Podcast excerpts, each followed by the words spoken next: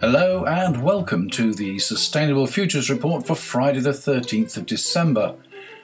I was planning to stay up late tonight so that I could incorporate the result, or at least the trend, of the general election in this episode. Then I realised that by the time you listen to this, you'll know far more than I might do at midnight on Thursday. So we'll talk about the election next time. Aside from the election news, on the sustainability front, Australia is still ablaze. COP25, the United Nations Climate Conference, draws to a close this week with criticisms and complaints. Greta Thunberg says the school strikes have achieved nothing, and some in Scotland are having a grouse uh, about grouse moors.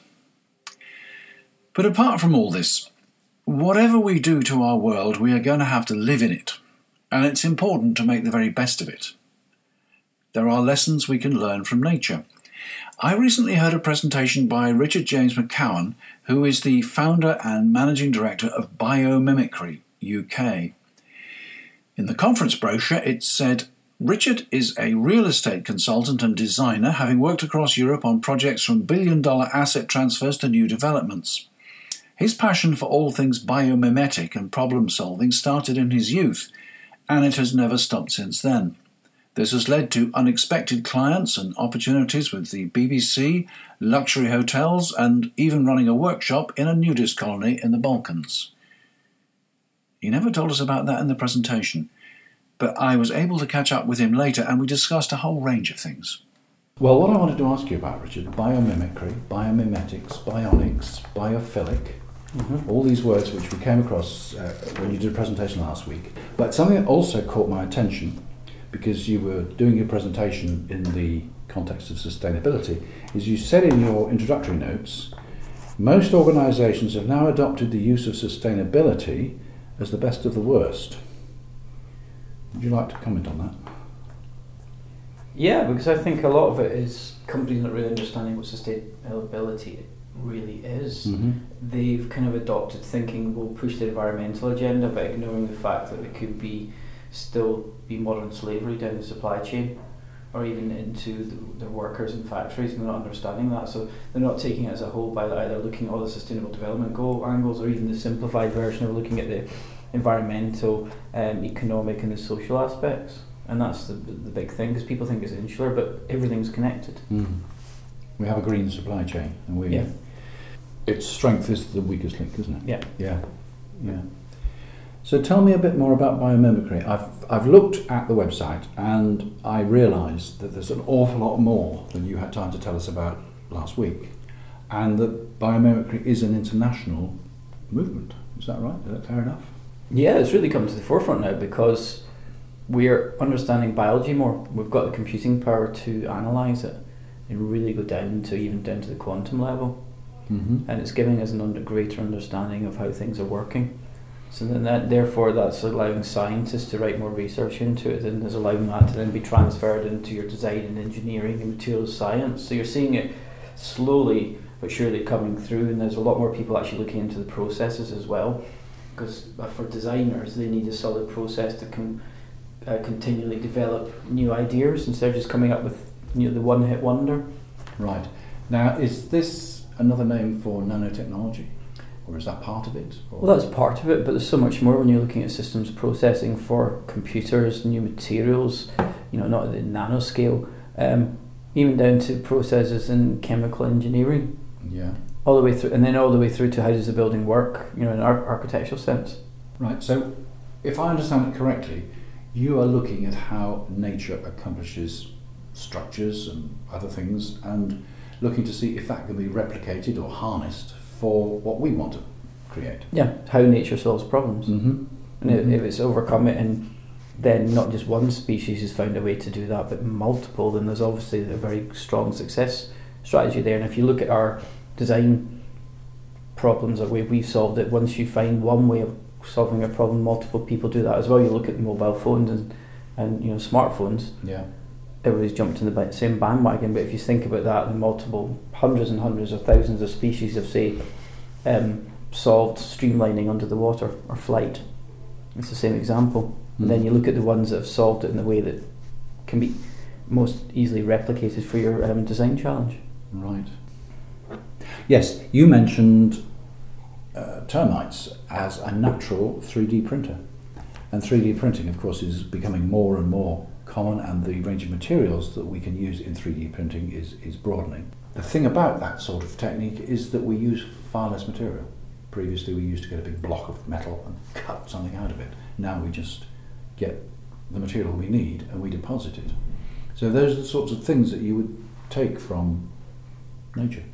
Oh, definitely, because you can start learning from them, not just how do they construct for, say, the building technologies, passive ventilation, but yeah, into 3D printing as well, because effectively millions of termites act like a 3D printer. They've got very little information, but they're building and adding bits together and taking bits where they don't need it. So it's effectively that program there. Um, there's even some um, crazy research coming out where they're actually looking at incorporating 3D printing and termites together to see how they work. Not see the usefulness of that at the moment, but it's understanding this kind of um, collaboration between nature and technology. Because it, it might show a way of how do they work. Because how do they create these vast structures that allow airflow to move around with the key ingredient being that they like especially in Namibian uh, termites like 80% humidity. Mhm. so they control it to that humidity level. And then the certain fungus and bacteria that are in the hives in the nests sorry that stop the spread of other ones Now, I've seen from the website you work with a wide range of organisations. So you men- mentioned uh, building construction. What other areas have you applied, or are you able to apply biomimicry to? One area um, that we're exploring with um, university partners, they brought us in, is looking at drone technology, micro drones based on how dandelions um, float through the air. So you don't, you can make a micro drone that doesn't have an engine, Right. which then would allow you to drop these over, say, areas of you know, you know, famine, war, nuclear disaster, even looking into weather patterns. You know, say dropping over a hurricane and these very very small sensors would then be blown around and they could travel vast distances and checking the uh, you know the weather because um, you know there's some instances of um, dandelion burrs flowing all the way from Scandinavia to the UK. Really. Because effectively, if you take off the little seed at the bottom, these things can actually float Mm-hmm. and they float through the air almost forever because they create a little vortex of air above them, a bit like a smoke ring, Right. and it's, it just sits above the little umbrella, and it allows them to basically a, a negative pressure, and it allows them to float around. It's Mm. amazing. Mm. Replicate the actual the um, little umbrella, Mm-hmm. uh, manufacture that, and then put in microsensors for a variety of applications. Right. Well, we've got a climate crisis at the moment. How do you see this sort of thing helping us to deal with it? I mean, there are two aspects. Of course, there's mitigation to try and stop it getting worse, but something which people aren't talking about quite as much, although it's almost equally important, is adaptation. In other words, dealing with the problems which are already built into the climate system. Do you see biomimicry as giving us assistance in either of those areas? I mean, one of the big areas that's um, really pushing, um, and a lot of other people who practice biomimicry is regenerative design through architecture, um, agriculture, and you know even business practices. How can you do, you know, regenerate the areas that you're working in, whether it's upstream or downstream in your supply chains, or where the building sits. And you, by looking to the natural world, you can learn about using um, low cost solutions, using less material because in the natural world energy is expensive. Mm-hmm. So they have to um, conserve that as much as possible and using materials in a more um, resilient manner. So you, instead of getting multiple materials, if you look around wherever you are and look at the multiple materials that have got singular functions, imagine creating you know, buildings out of one material but it does different things depending on the thickness or how it's used. If we can do that, um, built into kind of a circular economy model, we can actually come up with wasting less. You're tapping into as much free energy as possible. Ta- you know, bringing in the natural world. How's the building? You're creating a living building that allows in that nature to actually be part of it. Because the big thing we're creating at the moment is dead zones for you know insects and birds and cities. Right. Yes. So if we can build them into our buildings, not every building has got green roofs or green walls, but having small spaces, it doesn't need to be on the ground. We can start thinking differently, and these Yeah. stepping stones throughout cities. Right. Because cities will be the drivers of change, not the rural areas. I mean, as much and the ag- agriculture important, but we've got so many people there and so much energy being used. If we can change the way that we use them in a lot more um, less energy intensive way, Right. Why do you call this regenerative? because it's doing it's doing more good. It's actually can you use that to heal the environment? Mm-hmm. So think about um, you know re-establishing habitats or creating a green infrastructure network, say through a city like York, that um, allows for you know species migration as you know the climate gets warmer. Because animals are moving, animals are moving further and further north, Yeah. or in some cases it might be further south. So wherever you are, you're needing, you know, in the hit cities and it's a dead zone. Where do they move round? You can Mhm. even start looking at low cost, you know, um, you know, solutions for you know flood remediation and things like Mhm. that. Working with the water instead of just using heavy, heavy civil engineering solutions. We don't need to pour more concrete. You know, make the water. Example being New York or anywhere else that's got lots of flooding. You know, you solve the problem in New York, but then you cause worse downstream. Why not build in soft landscaping that allows the water to flow? Mm-hmm. Yes, or, or you build something further upstream which spreads the water and slows it down. Yeah, Yeah. or even you know re-establishing peat bogs. Yeah. Up at the source, when that will, Yeah, you know, that's the sponge that'll soak up more of the water instead of let it running off downstream. Right. Well, the implications of this sort of thing are quite enormous. And really, there are sorts of things that should be done at at least local authority level, possibly even government level. What are the signs that this sort of approach is understood, accepted, supported by the people who've really got the power to implement it? We're seeing more and more, um, especially in the UK, local authorities adopting nature-based solutions and circular economy um, to. Well, they're, they're looking at one part of the climate crisis and two, you know, as an economic model. Um, one area we're actually working on, and I'm actually on the advisory board for, is a Climate-KIC network. So Climate-KIC is a European-funded network looking at climate solutions. And this is one of the first that's um, a network instead of project based. And we're we've got 20 cities signed up across Europe, and we're looking at bringing in another 40 by this time next year. So by the end of 2020 to have 60. But it's a three-year project, so until 2022, we're hoping to mm-hmm. have as many as possible. And it's about create not just writing reports, getting things done, learning best practice from say Milan that can be transferred into Manchester or Glasgow and vice versa, and actually knowledge sharing as well. Okay.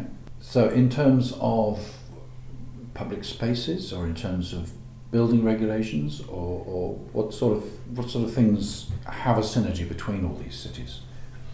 You'd be looking at um, how, you know, if, if you say Manchester's going to get warmer like Milan in 15 years, why not learn how they adapted to their changing Yeah. climate? Yeah. You know, Yeah. Or if they've got, say, what river kind of um, layout and um, you know ecosystems, how can you adapt things that they've already done, or your best practice in creating startups and that kind of model as well. Because we're looking at bringing in financiers as well to fund the next generation of new ideas. Is it adaptable to a city like York, for example, which has got a tremendous amount of heritage and a lot of restrictions on what you can do with the ancient buildings? Well, that's where you start looking around and where can you actually work if you're putting in green walls or different types of agriculture. Mm. You know, we can't just think about agriculture like you know traditional farming, looking at vertical farming. If they're even temporary spaces, what if there's a warehouse being converted? Uh, you know, it's going through planning or something, and we've got two years. You can set up a mushroom farm or indoor um, agriculture, urban agriculture that could be quickly set up and then dismantled and put somewhere else Yeah. you know, we can start looking into, you know, um, making more ecotones, which is kind of um, a soft edges along the river, where it is um, canalised or you know, there's heavy infrastructure. That putting in plants can then filter the water. There's a company called Biometric Solutions that already do that. hmm And then because of the bacteria and these pontoons, you're, you're filtering and taking the nutrients out. You're also then creating habitats for um, birds and Yeah. fish and insects as well. Yeah. So there's multiple things. So even using algorithms based on the natural world to look at flow of transport. Yes, well, that is a big, big question, isn't it? Because transport is not only a question of getting people from A to B, it's a question of the energy that you use to achieve that. And it does raise questions as to whether all the journeys are really necessary and whether you can circumvent them with better communications, for example. Oh, definitely. I mean, how many people you know use their cars for five minute journeys? You know, we are Yeah. lucky to see you know um, more and more last mile deliveries done by um, cargo bikes. Yeah. And are we going to get more small? You know, if it's slightly bigger, do you need some electric tricycles or things like that? And I think that'll be very useful. Yes. Um, changing the way people do things. And I think one of the biggest things is getting people to stop buying stuff. Overbuying food Yes. and overbuying, you know, clothing and just things. We're coming up to Christmas and um, people just buy things for the sake of it. Do we need to? Yeah, they said that Black Friday was a uh, had a record turnover this year, didn't they? Really, to achieve this sort of thing, though, we've got therefore to do an awful lot of attitude change. Our friend uh, Philip Bolson said that his clients like to park their big cars outside his hotel because they want them seen. It's probably a psychological need, and how are we going to get around that? It's interesting, but you look to like somewhere like California. I know the, the the movement there with a lot of celebrities all driving, you know, electric cars now. Yeah, So maybe that will catch up. Um, yes, people are always going to buy cars, but if you get the masses thinking about changing ownership models, you know, why does everybody need a car? I personally don't have a car anymore. My wife does. I cycle everywhere, and if I do need to get a car more, I'll join a car club, and I can like, occasionally use that because it's one. Why does a car have to sit there for ninety nine percent of the time doing Yeah. nothing? Just yeah. you know, it's not like I'm buying a McLaren P1 that's going to go up in value, um, and I probably wouldn't drive that anyway. Mhm. Um, you know, it's going to depreciate in value. So what's the point? But here's an interesting thing: even car manufacturers are looking at the kind of life cycle analysis of car manufacturing now. How can we stop polluting the planet as much through everything from the supply chain, the design, all the way to uh, the disassembly? Hmm. But there's a tremendous amount of inertia, isn't there? Because it provides jobs, uh, as well as providing things that people currently want. It's going to be very, very difficult to wind down the the, the, the, the motor industry, just as it's going to be difficult, although it's probably going to happen to wind down the oil industry. Oh, there's going to be tipping points. The oil industry knows when the you know the environmental benefits of using and, and the financial benefits of using um, you know clean energy is Mm. coming up, Mm. um, and it'll it'll get there. It would actually get there quicker if we took a lot of the um, you know the, the tax benefits that they get from um, you know producing oil. Oh yeah, yes, Um, yes, and the tax benefits or the tax restrictions on using cars, because in this country at least, uh, they've been relaxed very much, haven't they? So that uh, you drive you drive a big car, you don't really get penalised as much as you used to be. I think it's, it's back to what you said. It's back to behaviour change, getting people Yeah. thinking a bit more. And if the car owners themselves, maybe their children, need to start pushing the agenda with them a bit more. Mm. Mm. I think that it's, it's getting them thinking, why do I need to take the car? Why do I need to? It's the thing is, people want, want, want, but they really don't know what they need. Do you think that we will change behaviour sufficiently rapidly to actually achieve what we need to do in terms of managing climate change? Well, that's a loaded question. As I say, I'm, I'm hopeful, but here's the kicker that we tend to do. We're very reactive as a species. Mm. and I almost seeing it a bit like in in wars or massive famines, we react to situations instead of being more proactive. Yes, we've got a lot of push, but we keep seeing the targets moving every Mm. um, you know few years to 2030, then 2040, 2050. I think certain countries will, Yeah. but it's the ones that say they are doing stuff, and then you see secretly behind the scenes they're not doing it. You know, so um, a lot of Asian countries are got a very strong green agenda, Yeah. but they're still building building um, coal powered um, uh, Power stations, yeah. Power Uh, stations, well, the yeah. classic, the classic is China because China Yeah. has uh, taken a lead in many ways. There's more electric cars sold in China. There's more solar panels used and manufactured in China, and yet in the last 18 months they've opened coal-fired power stations for about 50 gigawatts, which is a lot. And apparently there's 149 gigawatts in the pipeline, and that's that's well the amount of carbon that that will release is, is just phenomenal uh, well, unsustainable. That's the important thing, isn't it? Why would governments do these things which the scientists can tell them with pretty good certainty are going to actually damage our planet ir- ir- irreparably. It's, I think it's because a lot of people can't see the damage going on. Where um, the Guardian have recently changed how they report Mm. climate change by showing pictures of people and not showing pictures of polar bears Oh well, that's or that's- penguins because you cannot. How many people have been to either poles? Mm. You know, how many people have been to the Amazon and seen the destruction? You need to sh- show people how it's affecting their everyday, Mm. um, you know, commute or where they where they live. You know, how are you know we're getting extreme flooding every year. That's the kind of thing. We need to change how we sell the story, but we also need to start showing there is hope and actually a way to change things. I mean, I love what Extinction Rebellion are doing, but certain people just want to complain. Why don't we give them the tools to actually look at creating new solutions? Mhm.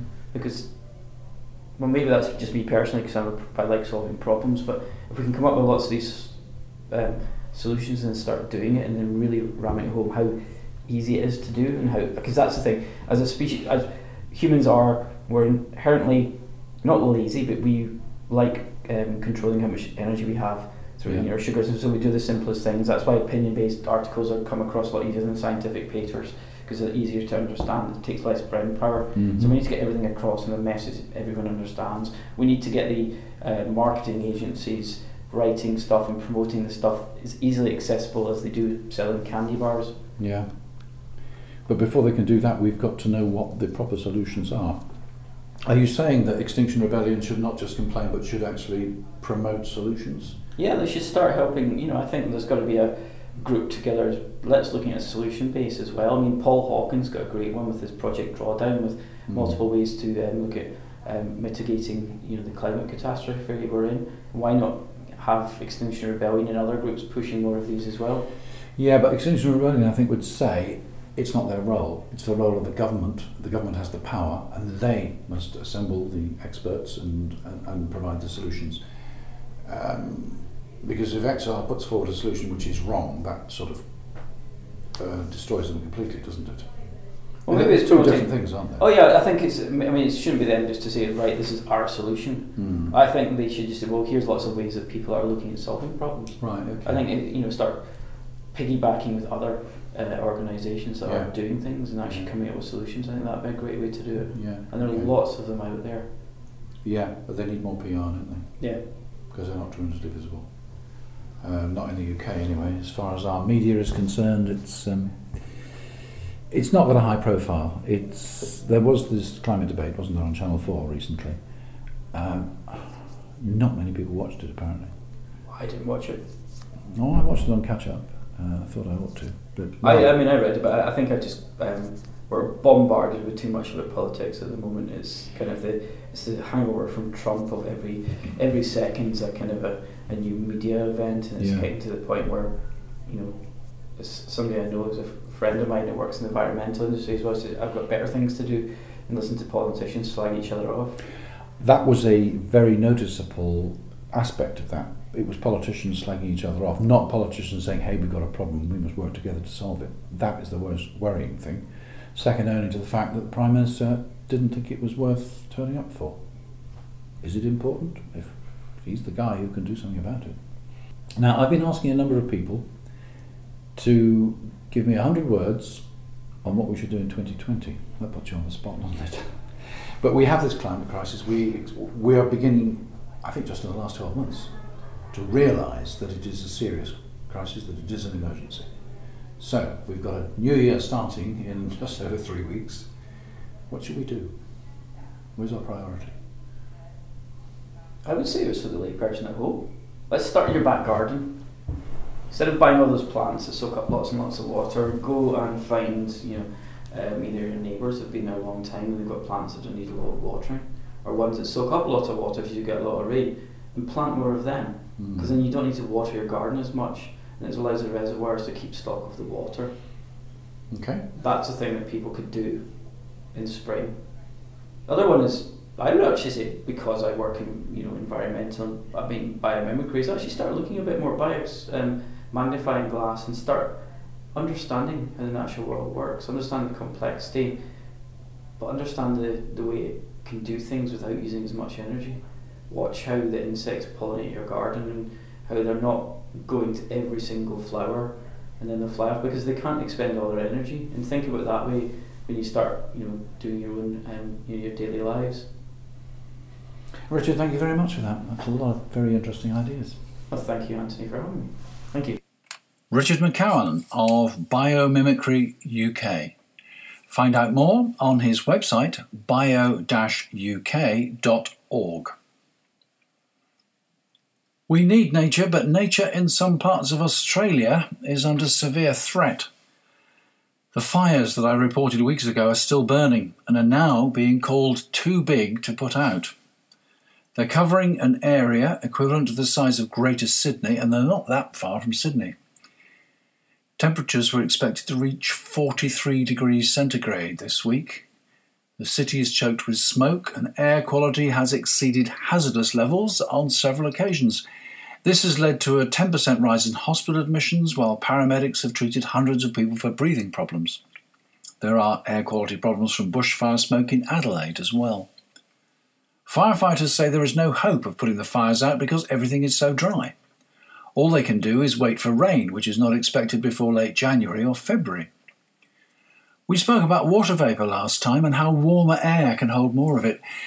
This means that when it finally condenses into clouds and then turns into rain, the downpours are excessively heavy. But on the other hand, it means that where clouds rise to heights which would normally trigger rainfall, it's not cold enough, so the clouds move on, leaving drought behind them. As we warm the atmosphere, we change weather patterns. All these fires must be putting tons of CO2 into the atmosphere, but at the same time, they're killing wildlife and destroying habitats. For those creatures that survive, there may be no insects or plants or prey left to live on. Australian Prime Minister Scott Morrison has consistently said there was no credible scientific evidence linking climate change with the fires. This has been rejected by climate scientists who've said politicians are burying their heads in the sand while the world is literally burning around them. The Climate Change Performance Index rates Australia's climate policies as the worst in the world, coming 57th out of 57 countries. As we learnt recently, Australia accounts for 37% of world coal exports. Shutting the mines would devastate the economy overnight. Equally, shutting the mines would not stop climate change or the droughts or the fires. It's a necessary but not sufficient action for controlling the climate crisis, which depends on actions by governments and corporations across the world. The effect of humanity on the environment has built up over the last 200 years or so, and particularly in the last 50. The effect of cutting CO2 emissions and extracting CO2 from the atmosphere will take centuries, if not millennia, to work through. Somehow we need to sell the necessity of immediate action to deliver long term security, but no immediate return. You can understand why politicians would prefer to believe that climate change is just not happening. It's not just in Australia that the mining industry is resisting calls to curtail its operations. Friends of the Earth warned that the International Energy Charter Treaty could be used by fossil fuel companies to challenge countries' climate regulations. The original objective of the treaty was to protect Western energy companies as they started to invest in former Soviet states, and the organization is certainly not without teeth. The most notorious case, involving the Russian Yukos company, ended with a $50 billion judgment. COP25 close, closes this week. That's the United Nations conference taking place in Madrid. And it closes after this edition has been published. But already there's much news. The general message is that not enough is being done quickly enough, and corporations and countries are dragging their feet, if not deliberately hampering progress. Johan Rockström, Joint Director of the Potsdam Institute for Climate Impact Research, said we are at risk of getting so bogged down in incremental technicalities at these negotiations that we forget to see the forest for the trees. An example is the position of China, Saudi Arabia, India, and Brazil on the use of the term climate urgency.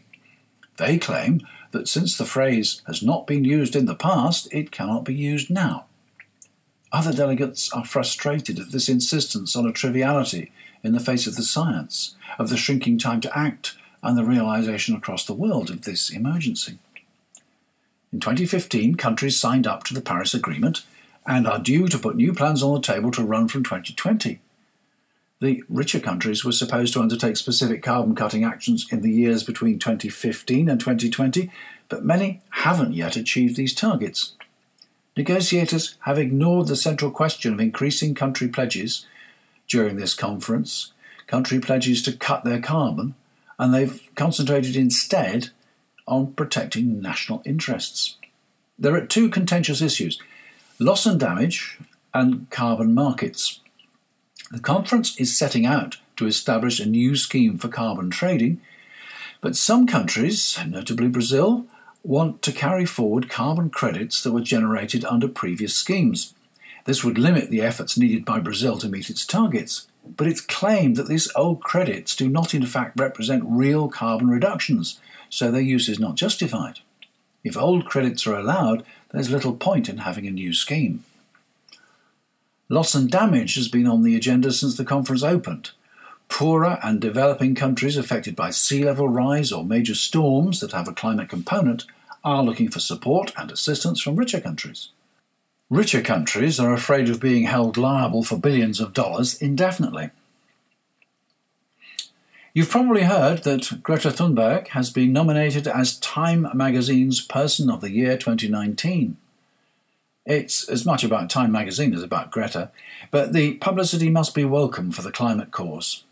In the past, Greta has been dismissive of praise and awards. What she wants is action. Speaking at the summit in Madrid this week, she urged world leaders to stop using creative PR to avoid real action. She also said that the school strikes for the climate over the past year had achieved nothing because greenhouse gas emissions have continued to rise. In the four years since the Paris Agreement, global emissions have risen by 4%. Meanwhile, delegates at the conference focus on the wording of documents rather than the urgency of the bigger picture. Greta complained as well about the criticism of activists and the abuse she has received. Petrol head Jeremy Clarkson surprised everyone when he said that climate change must be real because he found that he couldn't take a boat up the Mekong River in Cambodia because parts of it had dried up. It didn't take long for him to revert to type and say that Greta should shut up and go back to school. She told activists in Madrid that we needed more activists that school strike could stop if governments took action, and she hoped that there would be a positive outcome from COP25 as ministers from across the world arrived for the final stages of the summit. She didn't look optimistic, but she always looks determined. At the other end of the age range, 82 year old actress Jane Fonda has joined the climate activists and been arrested four times. She says that she's inspired by Greta Thunberg and that climate activism has helped lift her depression, which followed the election of Donald Trump. The United Kingdom lies a few hundred miles north of Madrid, and large areas of northern England and Scotland are pretty barren. There are very few trees, and much of the landscape is bog and heather populated by sheep. Although this countryside has looked like this for 200 years or more, it's not natural. It's managed like this for grouse shooting, an activity which uses 13% of the land area of Scotland but contributes a negligible amount to Scotland's economy. A report from Revive, the Coalition for Grouse Moor Reform, claims that continued management of this land as grouse moors will maintain a large area of Scotland's land in an impoverished state. It's treated with pesticides, contaminated with lead shot, and parts are burned each year so that the heather puts out new shoots that the grouse feed on. This close to sterile landscape could be returned to scrub and woodland with habitat for a wide range of wildlife, opportunities for year round leisure activities, and managed forestry with associated jobs. The trees would be a carbon sink, but protecting the peat bogs, already a massive carbon sink, would be far more important. To achieve this, of course, would need political will and cooperation from those that own the land politicians may well choose easier battles to fight. I fear the Scottish landowners will be every bit as obdurate and obstructive as the coal companies. And finally, some good news. Well, reasonably good news anyway. The Times reports that the UK market share for greener cars rose above 10% for the first time in November, according to the Society of Motor Manufacturers and Traders. Demand for hybrids rose by 15% to 7,038 compared to the same month last year. Plug in hybrids increased by 34.8% to 4,362, and battery electric cars rose by 229% to 4,652. 229%. But then that's a very low base. And that's just 4,652 vehicles out of a total of some 160,000. And is the car, petrol or electric, the way to go? I think that's a question for another time. And that's it for another Sustainable Futures Report. Remember that links to the sources for all these stories are on the blog, or they'll will be by Friday. Next week, I'll bring you a more measured response to the results of the UK election, to the outcome of COP25, and there'll be a look at how we can adapt to the climate change already built into the system. That'll be my last episode of 2019, bringing us up to 45 editions for the year, so you won't be surprised that there will be a break in January. I'm aiming for a 3rd of January episode, although precious few have come back with 100 words on what we should do in 2020. Send me your ideas. Mail at anthony-day.com. Before Christmas, if you possibly can. If you're contemplating a New Year's resolution, okay, I know Christmas hasn't even started yet, but if you are, why not become a patron of the Sustainable Futures Report? Details at patreon.com slash SFR, P-A-T-R-E-O-N dot com slash SFR. Makes an ideal Christmas present, too. Right, that's enough for this time.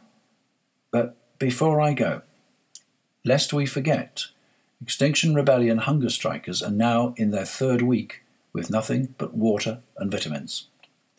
Some people have immense courage, and they're doing this for you and me. I'm Anthony Day. That was the Sustainable Futures Report. I'll be back next week in time to wish you a Merry Christmas.